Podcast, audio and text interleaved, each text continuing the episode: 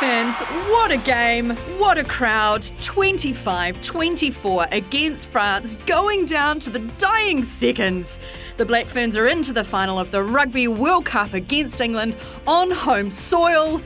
Ah, breathe. The All Blacks romped home against Wales. Australia wins the Fast Five in Christchurch, but have been kicked out of the T20 World Cup. Kia ora Aotearoa, I'm Zoe George, and this is the Podium Sports News, but not as you know it from Stuff.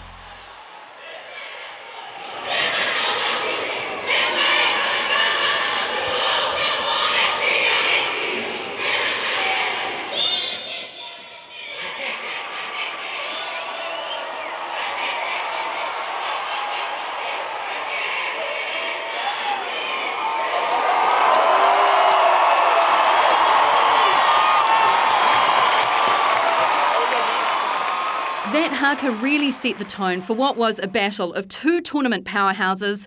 Early jitters for the Black Ferns, and that classic strong defence put France ahead early until this magical moment off a penalty. She picks it up, she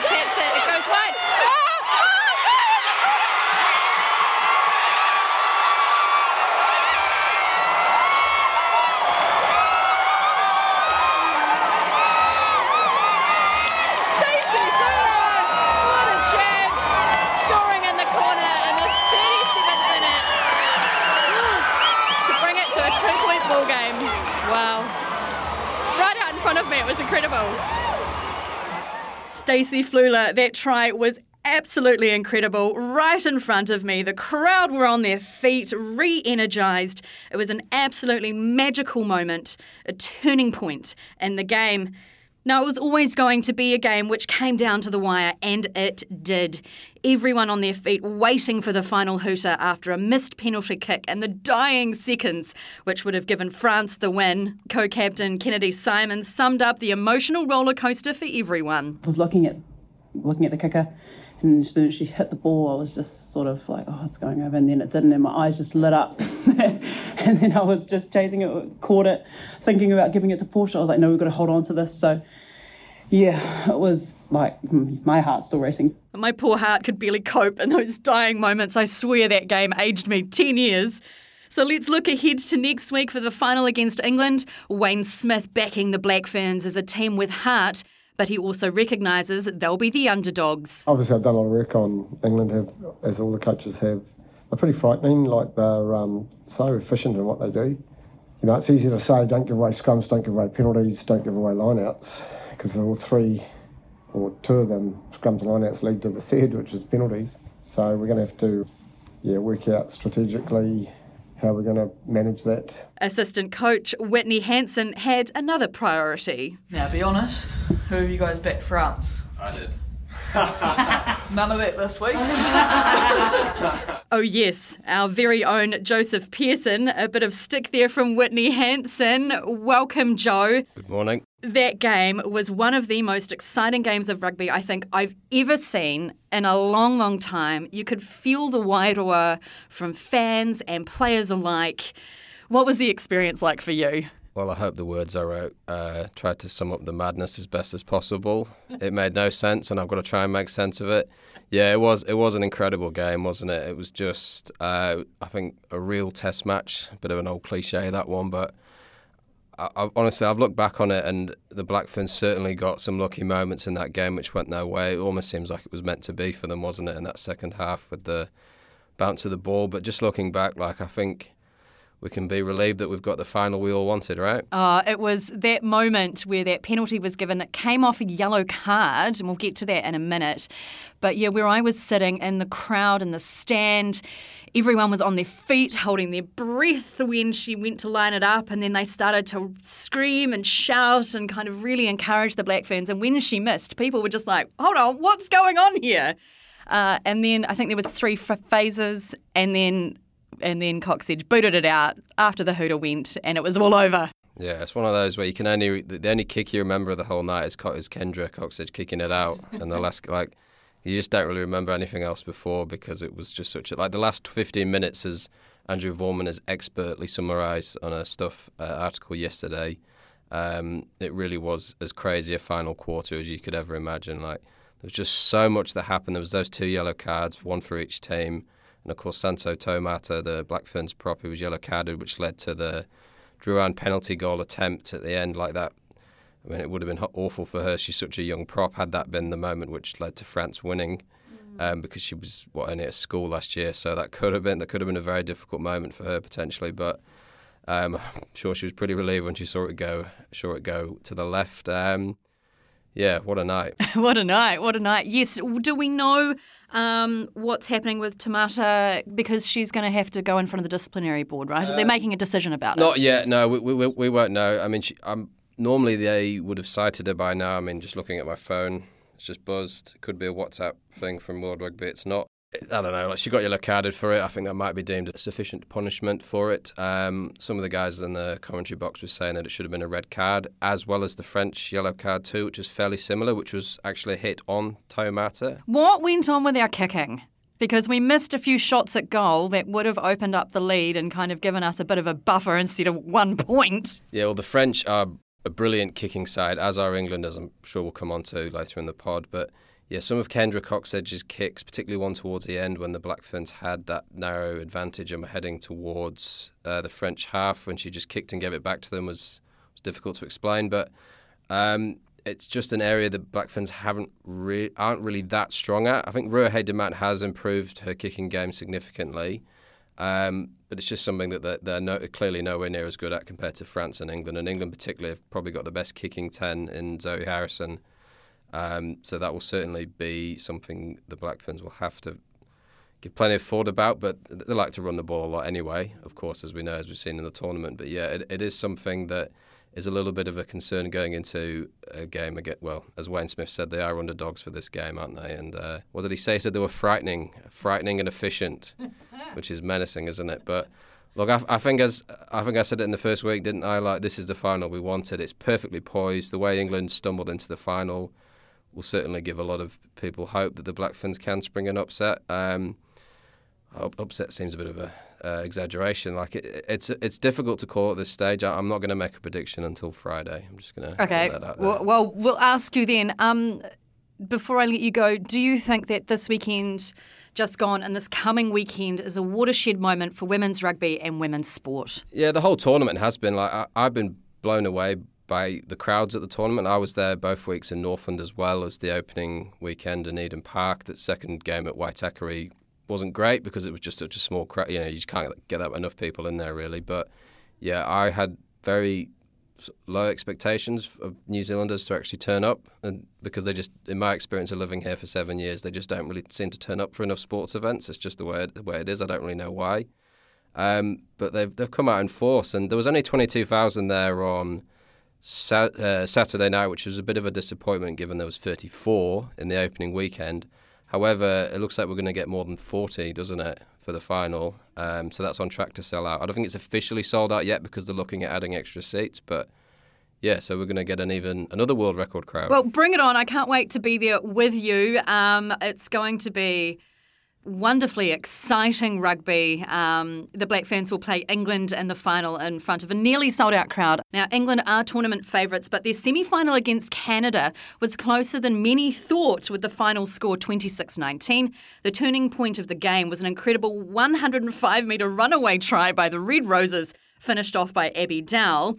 While the crowd was small uh, than the Black Ferns game, they were incredibly vocal and lots of fun. And I spent some time out with both the Canadian and English fans. Um, I met Canadian Wayne Stobie, who was sporting a wrestling mask and had flown in from Toronto that very morning just to watch his team.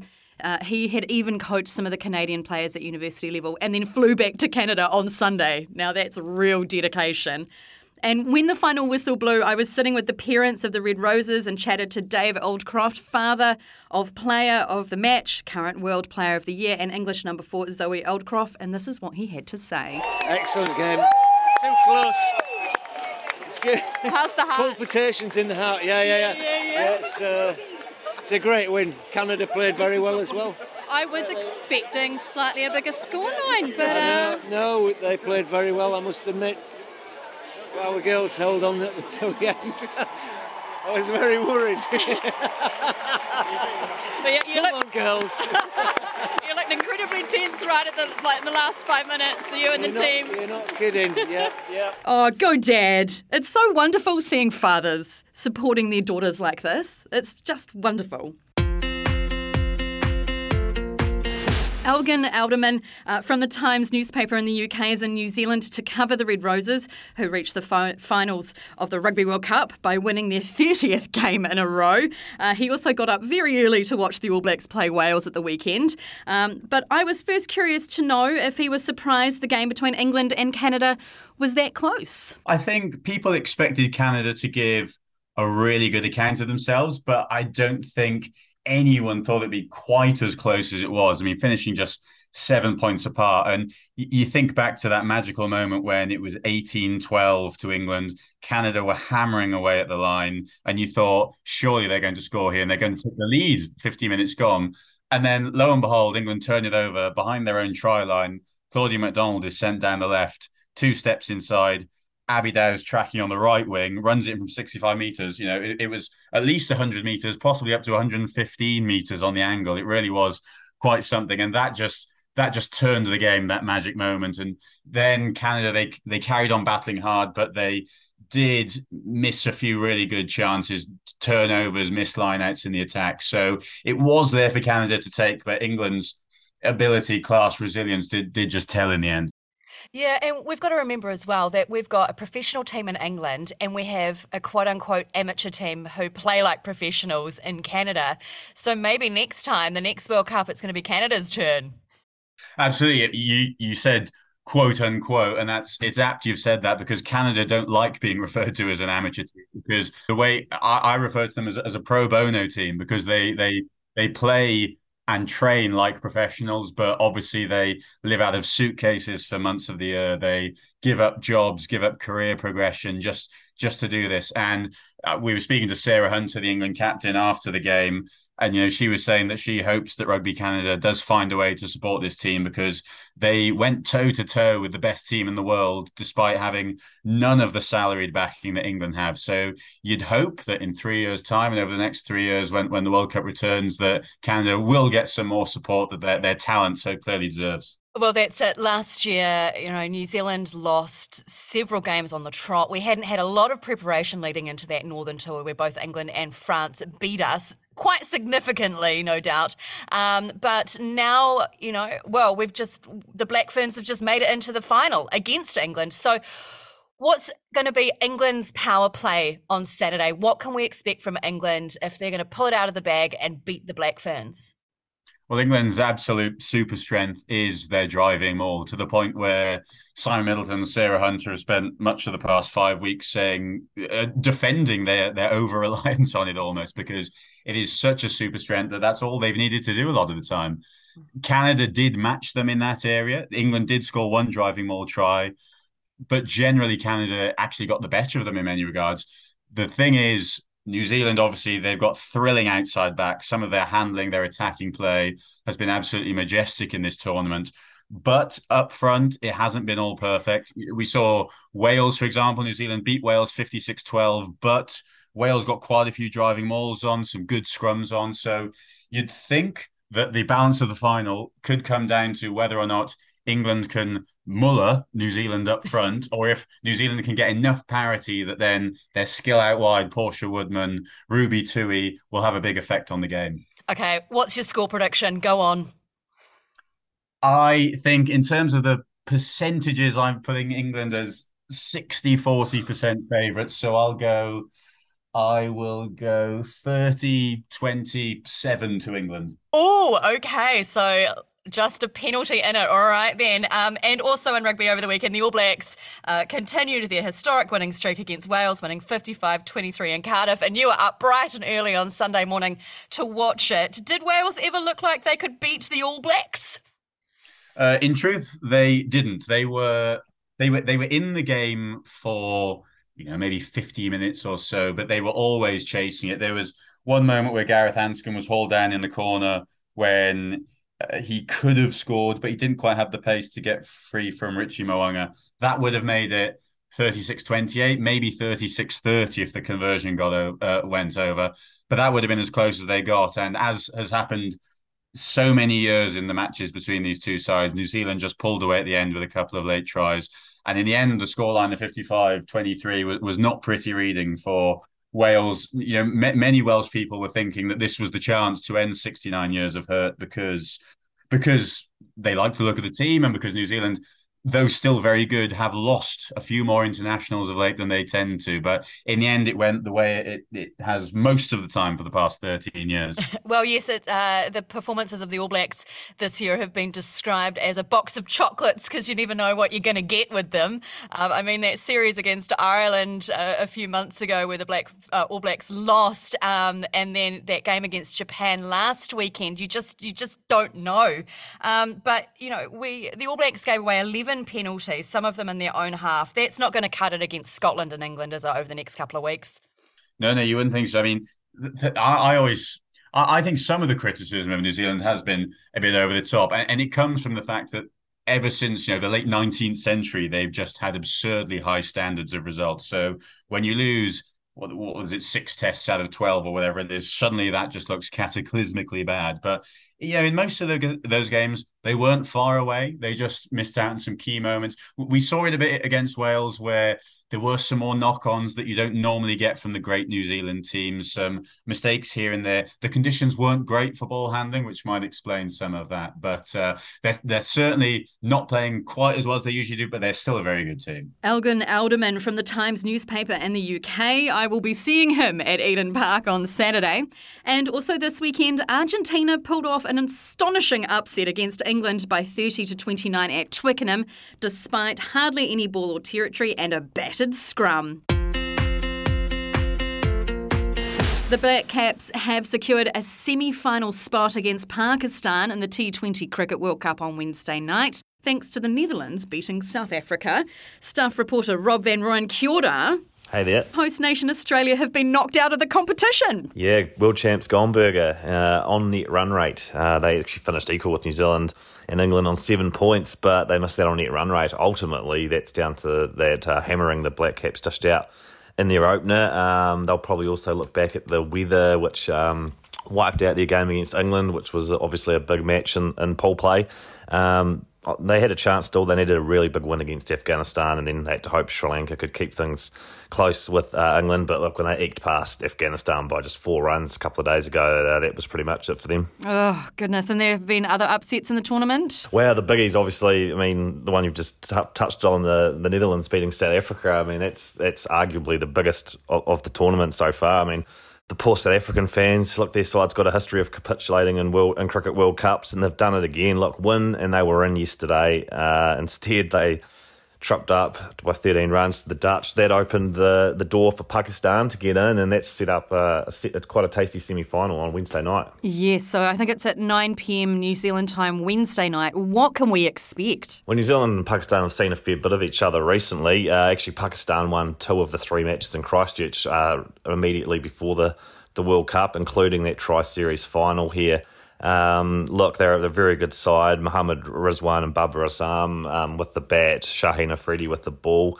Uh, look, Azam has been one of the best players in the world. He's been very quiet in this World Cup. Uh, it wouldn't surprise me if he lights it up against the Black Caps, to be honest, in the, in the semi final. He's got to come right at some stage. Like this, this is a real toss up 50 50 game, as most, as, as probably the other uh, semi final between India and England is. Look, regardless, both really quality semi-final matchups. And uh, the, yeah, the, the, last three matches of this tournament are going to be uh, belters. It will be an exciting week for Black Caps fans, so bring it on.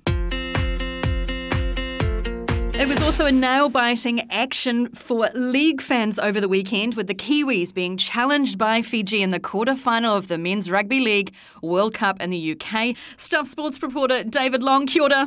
Hi there, Zoe. Uh, so it was 24 18 to the Kiwis, but it was a controversial call that got the Kiwis over the line. What happened? Yeah, that's right. Yeah, with 10 minutes to go, it was 18 all. The Kiwis had come back from, from being down by 12 points uh, earlier in that second half. And Joey Manu made a, a run towards the um, uh, Fiji line. He caught and tackled by a couple of players. It looked as if he dropped the ball as he was tackled. Um, he challenged it. Uh, he asked for the captain's challenge, and it was successful. And um, despite the on-field being decision decision being a, that it was a, um, a, a drop ball, the TMO said it was a strip, so penalty to New Zealand. And um, Jordan Rapana stepped up and, and kicked a kicked the penalty to put New Zealand in front. And then later, just before um, the final whistle went, Jordan Rapana scored a try, um, which did sort of, um, guess, make the scoreline a bit more one sided than the game actually was. But, um, you know, it was a very sort of um, very big moment in the game to, to give that penalty to New Zealand. And, you know, you never know what would happen if that wasn't given, but um, it certainly made things a lot easier for New Zealand over that last 10 minutes. Mm, well, you know, we spoke with uh, Honey Hireme-Smiler last week, and she said not to uh, you know, take the Fijians lightly, that it would be a big challenge, and so it was a big challenge. Uh, who do we, who do the Kiwis now play in the semi-finals? So they now go on to play Australia on uh, Saturday morning, New Zealand time. Um, it's it's um, it's been the game that's been looming there on the horizon for the for the Kiwis for a while. It's, it's always going to be to, so tough to play them. I mean, New Zealand are ranked number one in the world, and Australia are number two, but you'd still um, have to think Australia will be the would be the favourites for it, um, just because of the, the depth and quality they've got in their side. And then also this morning, in the wee early hours of this morning, Samoa has reached their first Rugby League World Cup semi final after an incredible clash with Pacific neighbour Tonga, twenty to eighteen. Oh, was that a surprising result for you, David? Um, not really. I think um, the Tonga team from five years ago, when uh, they had the big exodus of players from the Kiwis team to go and join them for the World Cup. That they're not as good as the side they had that uh, at that time, and they've sort of dropped away a bit over the years. Whereas, whereas Samoa sort of been going in the other way. Um, five years ago, they were a very poor team, and they've gradually built up and got more professional about how they manage their team. Uh, and um, you know managed to get a good, a good win. They've got there's a quality team now. Um, that's Samoan, so it was always going to be a tough game, and I'm sure there was lots of partying and celebrations in Auckland last night when that game was going on. Um, but it's fantastic. It's a fantastic result for Samoa who will now go on and play England in, in their semi final. Yes, well, producer Jono knows a few things about celebrations at 3 a.m. this morning, don't you? Oh, I have to tell you, David, you talk about celebrations. I think I must live near a very large Samoan family, and they were sitting off fireworks, I think, every time a try was scored. It's safe to say uh, producer Jono is not in great uh, shape today. A little bit of sleep deprivation kicking in, but it sounded like they were having a great time. So, really, who can begrudge them in the end? Yeah, that's right. I mean, it's just a shame it was. It was so so such a bad time timing for that game for, for us in New Zealand to watch it at three at three o'clock. But um, I'm not sure whether people would have gone through the night or would have woke up again and then and then watched the game. Well, and then they would have stayed up for the Kiwi Ferns who played the Cook Islands this morning, winning 34-4. Standout performers for you, David? Uh, you'd have to say again, Raecene McGregor for the Kiwi Ferns, the the halfback who won the Dally M Award uh, this year in the NRLW. She's she's I think she's head and shoulders above everybody else in women's rugby league at the moment. The way she she can con- control a game. She scored two tries, fantastic tries, throwing dummies, and she set up a couple of others. Um, she's really is an incredible incredible player, and um, the Kiwi Kiwi parents, but born in Australia and grew up in Australia, and uh, I think we're we're grateful and we're quite lucky that she she has chose to play for New Zealand. Here's what else is making headlines Australia actually won something this weekend. With the Fast Five team winning the competition in Christchurch in front of a very rowdy festival vibe crowd. The Ferns came third, but it was a great chance to trial some possible World Cup fringe players. The Wellington Phoenix scored their first win of the A League season with a 4 1 win against Macarthur at the Cake Tin yesterday. And all white striker Chris Wood also scored his first Premier League goal for Newcastle in a 4 1 win over Southampton. Sonny Bill Williams is considering retiring from boxing after experiencing his first knockout loss in the fourth round against Kiwi MMA veteran Mark Hunt in Sydney on Saturday. And New Zealand's been beaten by England by the narrowest of margins, 45 44 on countback at the Squash Nations Cup in Tauranga. The New Zealand Open also starts this week in Tauranga, and it's a great chance to catch Joelle King and the team in action. Hi, producer Jono. Good morning, Zoe. So, are you now a rugby fan after watching the game on the weekend? I am obsessed with the Black Ferns, and I am just sad that I haven't bought tickets to the final. I mean, I know they're releasing more over the next couple of days, and that's great news. Love a world record crowd. But it just looked like such a great time, and I, I am so happy the Black Ferns have made the final. How stressful were the last like 10 seconds of that match. So I was watching and it was just like, oh my God, what is happening? I don't even know anymore. Next Saturday is going to go absolutely off. I mean, we're not meant to be biased here, but go the Black Ferns. I mean, I feel like if there's one opportunity for us to be biased, we can probably get this one past management. I don't think anyone's going to really take us to HR over this. So go the Black Ferns. You can do it. We believe and we will be there possibly with literal bells on. Let's not rule that out. uh, and that's it for the podium. I'm Zoe George, and on behalf of our guests this week, producer Jono Williams and Philippa Tolley, and audio editor Connor Scott, thank you for listening. What did you make of the Black Ferns semi? Can they beat England? Tell us your thoughts via email, thepodium at stuff.co.nz. We'll catch you Friday. Until then, ngā mihi, go well. Hey, Chris. Yes. Do you want another very broad question? I've got a very broad question Go today. on then. What do you know about sports? Up the wires, go the Black Caps, and don't forget Premier League football. Oh, you do love a bit of Premier League footy, do. not you? What team is it that you support again? Oh, the current champions, Manchester City. I think they're pronounced Arsenal. It's pronounced Arsenal. Uh, but you know what's good about football? What? They don't regulate sock height. I'm sorry. There's a sport that regulates sock height? Indeed, there is, and it's cycling. That's very strange. Why on earth do they regulate it? Well, I know, but if you want to find out, you'll have to listen to the Big Stuff quiz wherever you get your podcasts. Oh, that's a cliffhanger indeed. The Big Stuff Quiz is brought to you by Melbourne Every Bit Different.